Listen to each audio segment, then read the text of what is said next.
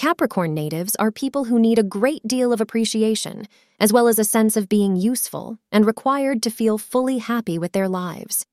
The recognition they long for is usually more of the earthly material type, and they are suckers for status related products such as luxury cars, designer suits, or fine watches.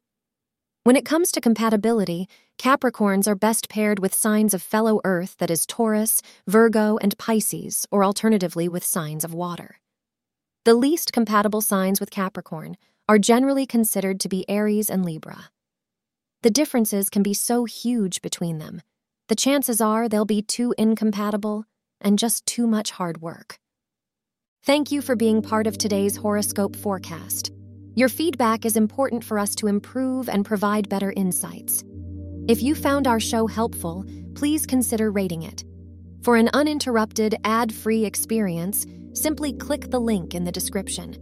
Your support helps us to continue creating valuable content Thank you for being here and see you tomorrow.